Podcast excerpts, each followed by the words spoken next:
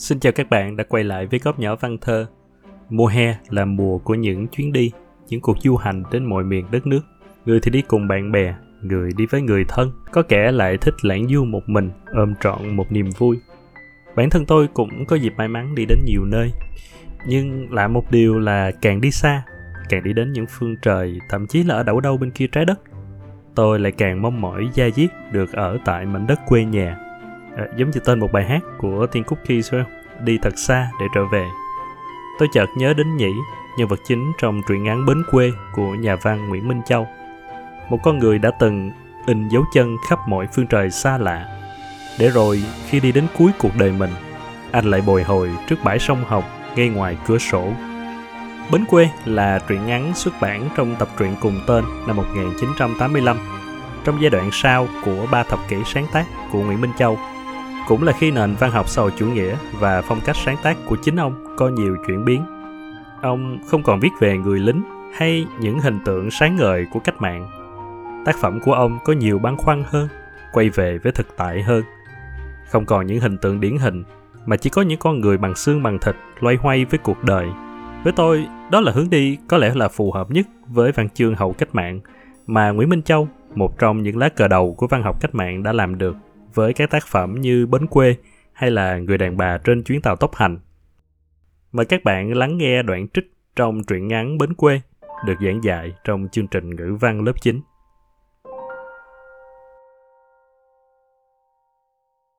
Ngoài cửa sổ bấy giờ, những bông hoa bằng lăng đã thưa thớt.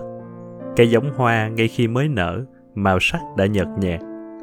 Hẳn có lẽ vì đã sắp hết mùa, hoa đã vãng trên cành cho nên mấy bông hoa cuối cùng còn sót lại trở nên đậm sắc hơn. Ừ cũng chả phải.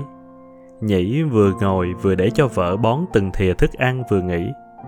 chính vì thời tiết đã thay đổi, đã sắp lập thu rồi, cái nóng hầm hập ở trong phòng cùng với thứ ánh sáng loa loá vừa nhìn đã thấy chói cả mắt ở ngoài bờ sông hồng, không biết đã rút đi đâu từ bao giờ.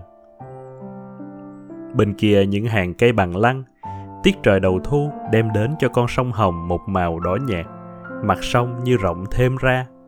Vòm trời cũng như cao hơn.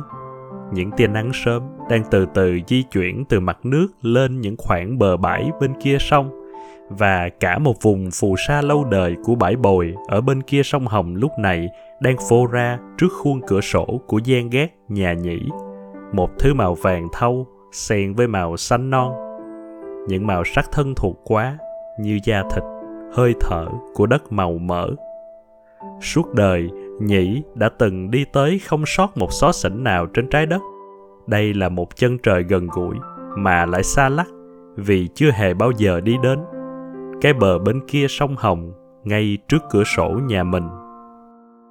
Nhĩ khó nhọc nâng một cánh tay lên, khẽ ẩy cái bát miếng trên tay liên ra anh ngửa mặt như một đứa trẻ để cho thằng Tuấn cầm chiếc khăn bông, tẩm nước ấm khẽ lau miệng, cầm và hai bên má cho mình. Anh không dám nhìn mặt con. Trong khi lại nghiêng mặt ra ngoài cửa sổ, anh ngạc nhiên nhận thấy những cánh hoa bằng lăng càng thẫm màu hơn, một màu tím thẫm như bóng tối. Chờ khi đứa con trai đã bưng thao nước xuống nhà dưới, anh hỏi Liên. Đêm qua lúc gần sáng, em có nghe thấy tiếng gì không? Liền giả vờ không nghe câu chồng vừa hỏi. Trước mặt chị hiện ra một cái bờ đất lở dốc đứng của bờ bên này và đêm đêm cùng với con lũ nguồn đã bắt đầu dồn về, những tảng đất đổ òa vào giấc ngủ. Hôm nay đã là ngày mấy rồi em nhỉ? Liền vẫn không đáp và biết chồng đang nghĩ gì. Chị đưa những ngón tay gầy guộc, âu yếm, vuốt ve bên vai chồng. Anh cứ yên tâm, vất vả, tốn kém đến bao nhiêu, em với các con cũng chăm lo cho anh được. Lần đầu tiên, Nhĩ để ý thấy Liên đang mặc tấm áo vá. Suốt đời, anh chỉ làm em khổ tâm, mà em vẫn nín thinh. Có hề sao đâu, miễn là anh sống, luôn luôn có mặt anh, tiếng nói của anh trong gian nhà này. Ngừng một lát, liền nói tiếp anh cứ tập tành và uống thuốc cho đều. Sang tháng 10, nhất định anh đi lại được. Vậy thì đầu hoặc giữa tháng 11, anh sẽ đi thành phố Hồ Chí Minh một chuyến. Liên biết chồng nói đùa. Đi thành phố Hồ Chí Minh thì chắc chắn được, nhưng anh có thể chống gậy đi trong nhà, hoặc tiến triển tốt hơn, em có thể đỡ anh men cầu thang bước xuống một bậc, hoặc giá anh lại khỏe hơn, chúng mình có thể bước xuống hai bậc. Ừ, tưởng gì, nhất định đầu tháng 10 anh sẽ đi ra được đến đầu cầu thang. Liền đặt bàn tay vào sau phiến lưng đã có nhiều mảng da thịt vừa cháy cứng vừa lở loét của nhĩ. Em đỡ anh nằm xuống nhé. Khoan em cần ra chợ hay đi đâu thì cứ đi. Khi nào mỏi anh sẽ gọi con một lát sau nhĩ còn nghe tiếng vợ đi lại dọn dẹp và dặn dò con điều gì đó liền hâm nước thuốc ở cái siêu đất ra chiếc bát chiếc yêu. Nhĩ đoán thế, nghe tiếng nước rót ra lẫn mùi thuốc bắc bay vào nhà. Rồi liên xuống thang, vẫn cái tiếng bước chân rón rén quen thuộc suốt cả một đời người đàn bà trên những bậc gỗ mòn lõm. Chờ liên xuống tầng dưới rồi, nhĩ mới lên tiếng. Tuấn, Tuấn à! Anh con trai đánh trần ngồi tựa vào bức tường đầu cầu thang, tay nhặt rau muống, mắt cúi xuống một cuốn sách truyện dịch. Nghe bố gọi, Tuấn chạy vào trong, tay vẫn cầm quyển sách dày cộm gập đôi. Bố mỏi rồi, con đỡ bố nằm xuống nhé. Chưa, đến lúc này Nhĩ mới ngắm kỹ đứa con trai. Nó là đứa thứ hai, gần một năm nay vắng nhà, đi học tận trong một thành phố phía Nam và vừa mới trở về đêm qua. Anh thấy càng lớn, thằng con anh càng có nhiều nét giống anh. Người cha sắp từ giả cõi đời, đang giấu một tâm sự bí mật gì đó trong cái vẻ lúng túng. Anh ngước nhìn ra ngoài cửa sổ một lần nữa, rồi quay vào, bất chợt hỏi, đã bao giờ tuấn sang bên kia chưa hả? Sang đâu hả bố? Bên kia sông ấy anh con đáp bằng vẻ hờ hững chưa Nhĩ tập trung hết sức còn lại để nói ra cái điều ham muốn cuối cùng của đời mình. Bây giờ, con sang bên kia sông hộ bố. Để làm gì ạ? À? Chẳng để làm gì cả. Nhĩ có vẻ ngượng nghịu vì cái điều anh sắp nói ra quá ư kỳ quặc. Con hãy qua đò, đặt chân lên bờ bên kia, đi chơi loanh quanh, rồi ngồi xuống nghỉ chân ở đâu đó một lát, rồi về anh con trai cười. Bố đang sai con làm cái việc gì lạ thế? Hay là thế này nhé. Nhĩ vẫn không hề thay đổi ý kiến. Con cầm đi mấy đồng bạc, xem bên ấy có hàng quán người ta bán bánh trái gì, con mua cho bố. Anh con trai miễn cưỡng mặc quần áo, đội chiếc mũ nan rộng vành để đề phòng đến trưa có thể nắng to. Theo lời yêu cầu khẩn khoản của Nhĩ, dắt vào người mấy đồng bạc. Vừa nghe Tuấn nện lập bập đôi dép sabo xuống thang, Nhĩ đã thu hết tàn lực, lết dần, lết dần trên chiếc phản gỗ. nhất mình ra được bên ngoài phiến nệm nằm, anh tưởng như mình vừa bay được nửa vòng trái đất trong một chuyến đi công tác ở một nước bên Mỹ Latin hai năm trước đây.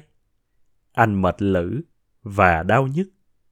Ngồi lại nghỉ một chặng và chỉ muốn có ai đỡ cho để nằm xuống Nghe tiếng chân dậm thình thịch đều đặn ở bên kia tường, nhảy cúi xuống thở hổn hển để lấy lại sức, rồi cất tiếng gọi yếu ớt. Huệ ơi! Từ phòng bên kia, một cô bé rất xinh, mặc chiếc áo may ô con trai và vẫn còn cầm thu thu một đoạn dây sau lưng chạy sang. Cô bé bên nhà hàng xóm đã quen với công việc này. Nó lễ phép hỏi Nhĩ. Bác cần nằm xuống phải không ạ? À? Nhĩ đáp trong hơi thở gấp gáp Ừ, ừ, chào cháu. Cô bé nhảy lên phản, vừa mó vào người nhĩ đã vội vã nhảy xuống. Nó chạy ra đầu cầu thang, cầm đoạn dây khẽ phất xuống bên dưới và gọi toán lên. vâng ơi, Tam ơi, Hùng ơi. Một lát sau, không phải chỉ có ba đứa mà cả một lũ trẻ ở tầng dưới lần lượt chạy lên. Chúng cháu chào bác ạ. À. Chào bác Nhĩ ạ. À vây bọc bởi đám trẻ con đứng lố nhố chung quanh. Nhĩ nhận thấy hoàn cảnh của mình thật buồn cười. Y như một chú bé mới đẻ đang tuét miệng cười với tất cả. tận hưởng sự thích thú được chúng chăm sóc và chơi với.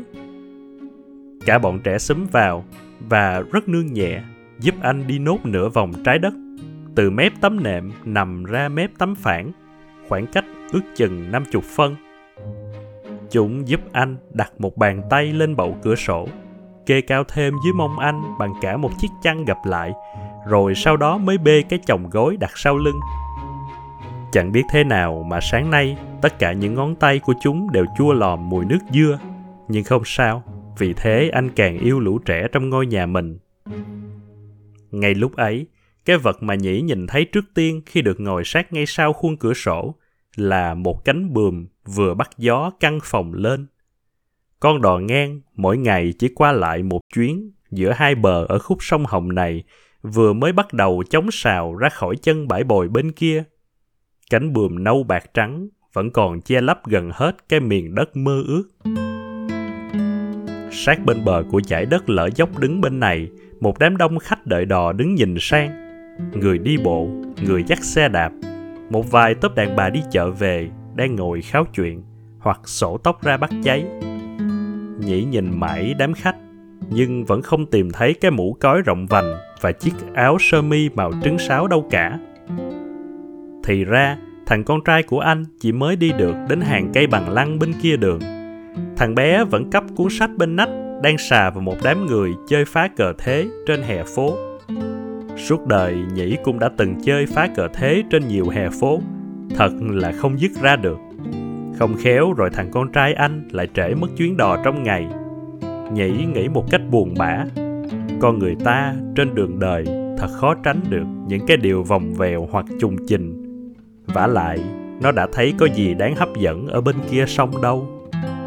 Hòa chăng, chỉ có anh đã từng trải đã từng in gót chân khắp mọi nơi chân trời xa lạ, mới nhìn thấy hết sự giàu có lẫn mọi vẻ đẹp của một cái bãi bồi sông hồng ngay bờ bên kia.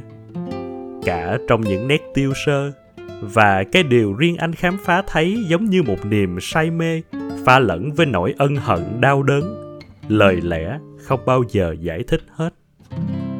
Nhĩ chợt nhớ ngày bố mẹ anh mới cưới liên từ một làng bên kia sông về làm vợ anh. Liên vẫn đang còn mặc áo nâu và chích khăn mỏ quạ. So với ngày ấy, bây giờ Liên đã trở thành một người đàn bà thị thành. Tuy vậy, cũng như cảnh bãi bồi đang nằm phơi mình bên kia, tâm hồn Liên vẫn giữ nguyên vẹn những nét tần tảo và chịu đựng hy sinh từ bao đời xưa. Và cũng chính nhờ có điều đó mà sau nhiều ngày tháng bôn tẩu, tìm kiếm, Nhĩ đã tìm thấy được nơi nương tựa là gia đình trong những ngày này. Con đò đã sang quá nửa sông ngồi đây nhĩ đã có thể nhìn thấy rõ từng mảnh vá trên lá bườm cánh dơi in bật trên một vùng nước đỏ.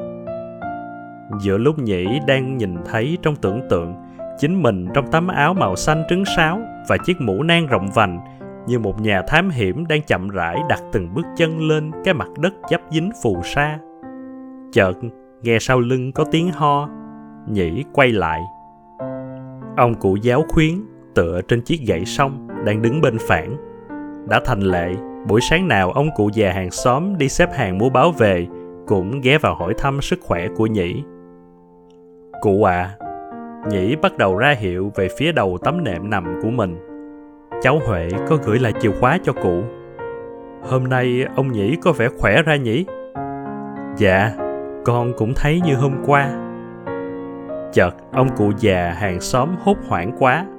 Ông cụ giáo khuyến chợt nhận thấy mặt mũi nhĩ đỏ rựng một cách khác thường.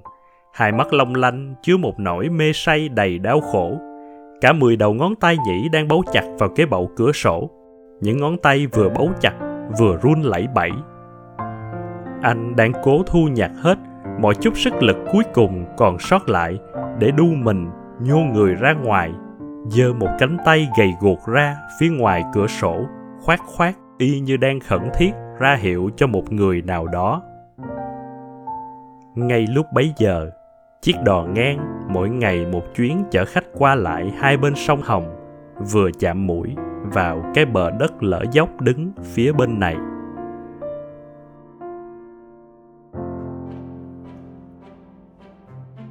Cảm ơn các bạn đã lắng nghe góc nhỏ văn thơ.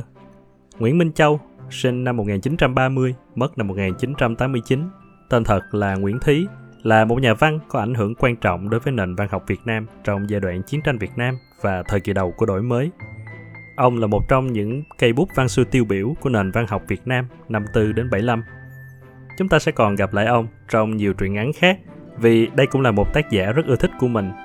Nhân đây cũng xin gửi lời cảm ơn đến các bạn đã đóng góp cho kênh Góc Nhỏ Văn Thơ qua tài khoản ngân hàng trong phần miêu tả của mỗi tập. Mọi đóng góp của các bạn đều là động lực, không chỉ là vật chất, mà còn về tinh thần vô cùng to lớn dành cho mình, để mình có điều kiện duy trì kênh podcast này tốt hơn. Nếu các bạn ưa thích Góc Nhỏ Văn Thơ, thì à, ngoại trừ các kênh mà các bạn vẫn hay nghe, ví dụ như trên Apple Podcast à, hay là Spotify hay là YouTube, thì à, mình cũng có một kênh Facebook nơi mà mình đăng những cái bài thơ, những đoạn trích hay cũng như là những bài viết liên quan đến từ vựng tiếng Việt chẳng hạn. Nếu các bạn có những gì muốn nhắn nhủ, à, tâm sự hay là nhận xét với kênh thì đừng quên review trực tiếp ở trên Apple Podcast hoặc là comment ở trên à, Spotify cho mình à, và có thể comment trên YouTube. Hẹn gặp lại với những truyện ngắn hay, những bài thơ hay tiếp theo trên góc nhỏ văn thơ.